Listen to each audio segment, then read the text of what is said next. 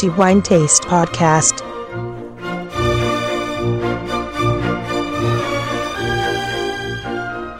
Welcome to the new episode of DiWineTaste Podcast. This is Antonello Biancalana, and we are going to talk about wine for the next 10 minutes or so. In this episode, we are going to talk about wine grapes, and it is quite a long time now that we are not talking about this subject. So, this time we are resuming talking about grape varieties used for making wines, and this time we are going to talk about a very special grape. It is the result of a crossing, and it used to be a quite common grape in Europe and also in other countries of the world.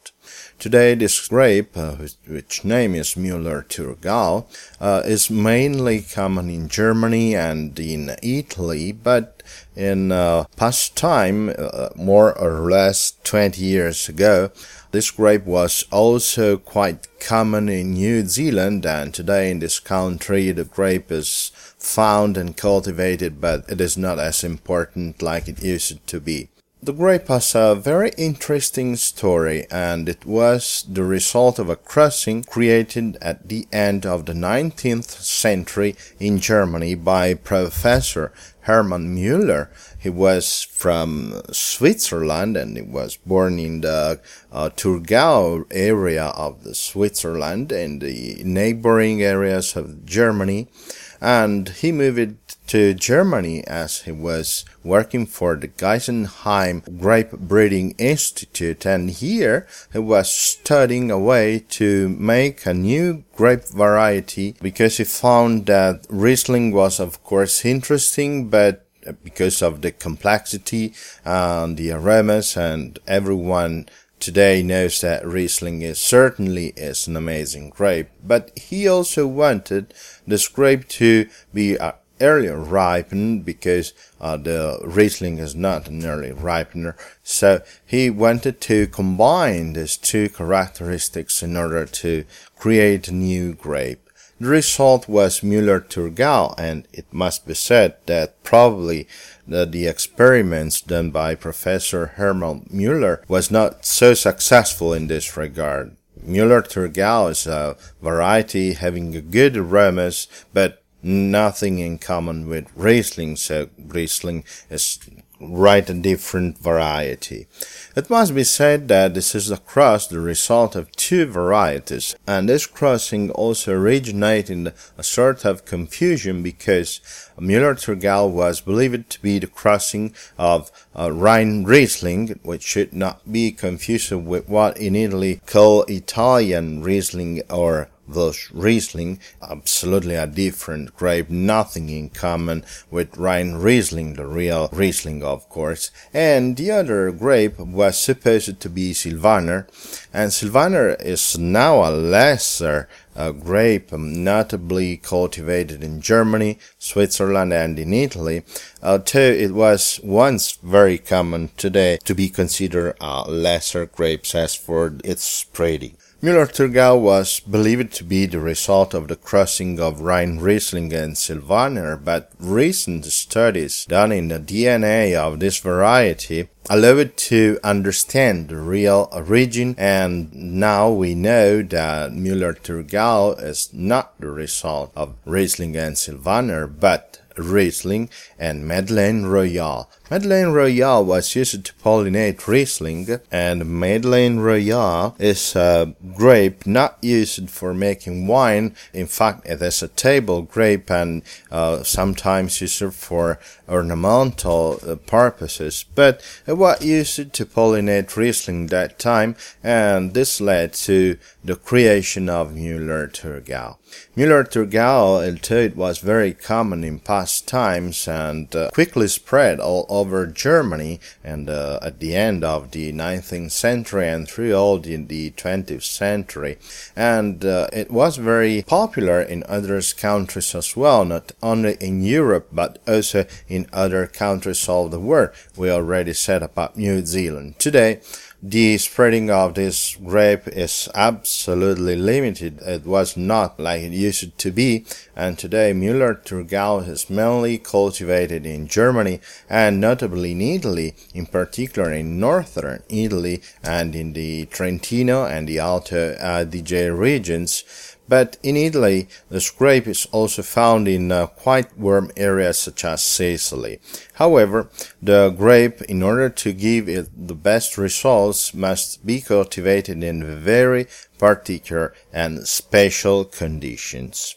In fact, in order to keep the best aromatic qualities of Müller-Thurgau, the grape needs to be cultivated in high altitudes vineyards because it likes a cool climate, does not like warm climates, and however, it also needs a good period of sun rays in order to get to ripen. But the key for getting the best results from this grape certainly is to cultivate it in cool climates such as Germany, of course, and what we have in Italy, such as Trentino and Alto Ah, Adige. The main qualities of Müller-Thurgau is not just its a aromas that sometimes may also recall uh, what we find in aromatic varieties such as Muscat Blanc or Gewürztraminer, but the grape is however far from that strength of aromatic quality, including the types of aromas, of course. But uh, let's try to understand what we find in a glass uh, when we pour a wine made from Müller-Thurgau. Let's start from appearance, of course. The common color of Müller-Thurgau is greenish yellow.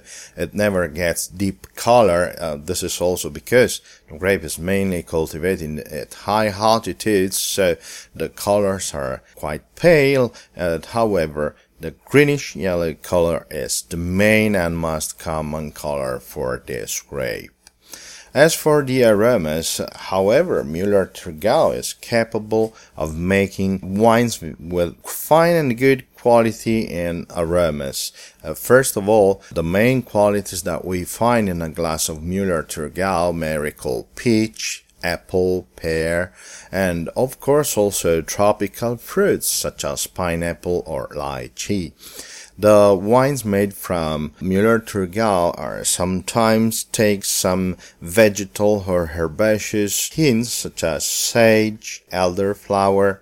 In Müller-Thurgau wines, of course, we also have flowers aromas such as hawthorn and broom, and sometimes also acacia hints are not so uncommon in uh, Müller-Thurgau wines. In uh, these wines, we also have some citrus fruits aromas, although hints of mineral touches, making the wine, at least in the aromatic profile, pleasing and very nice to smell. As for the taste, because of the best wines made from this grape are mainly made from grapes cultivated at high altitudes, the body is um, some medium to average, but never expect a full bodied wine made from Müller-Thurgau. Most of the time, they are a light body, however, very pleasing to drink, uh, having a very good acidity and finish as long as well. So pleasing wines do not expect to have a strong wine, powerful wines, but however, fine wines for sure. It must be said that the best examples of Müller-Thurgau are absolutely a few, and the the past was used to make a long list of wines. Today, the cultivation of this grape has strongly reduced, however, making fine wines. Okay. That's all for the moment, but before ending this episode, I would like to remind you all and to tell you all that we finally released our app for uh, iOS, there for iPhone and iPad. So DiWineTaste Mobile is also available for the systems as well. And probably some of you are listening to this podcast by using their uh, iPhone or iPad, and of course, I'm glad of that. And also, uh, I would like to remind you all that DiWineTaste mobile app is also available for the Android system. So, uh, as for the iOS version, you can get and download the app from the Apple's iTunes or App Stores. And as for the Android version, you can of course download DiWineTaste mobile from Google Play Store. Okay, that's it for the moment, and uh, I thank you all for joining us and for listening to our podcast. And I hope you will join us in the next episode of DiWineTaste Podcast. For the moment, that's all for this episode. And as usual, I wish you all to have a good wine in moderation, provided it is always a good wine.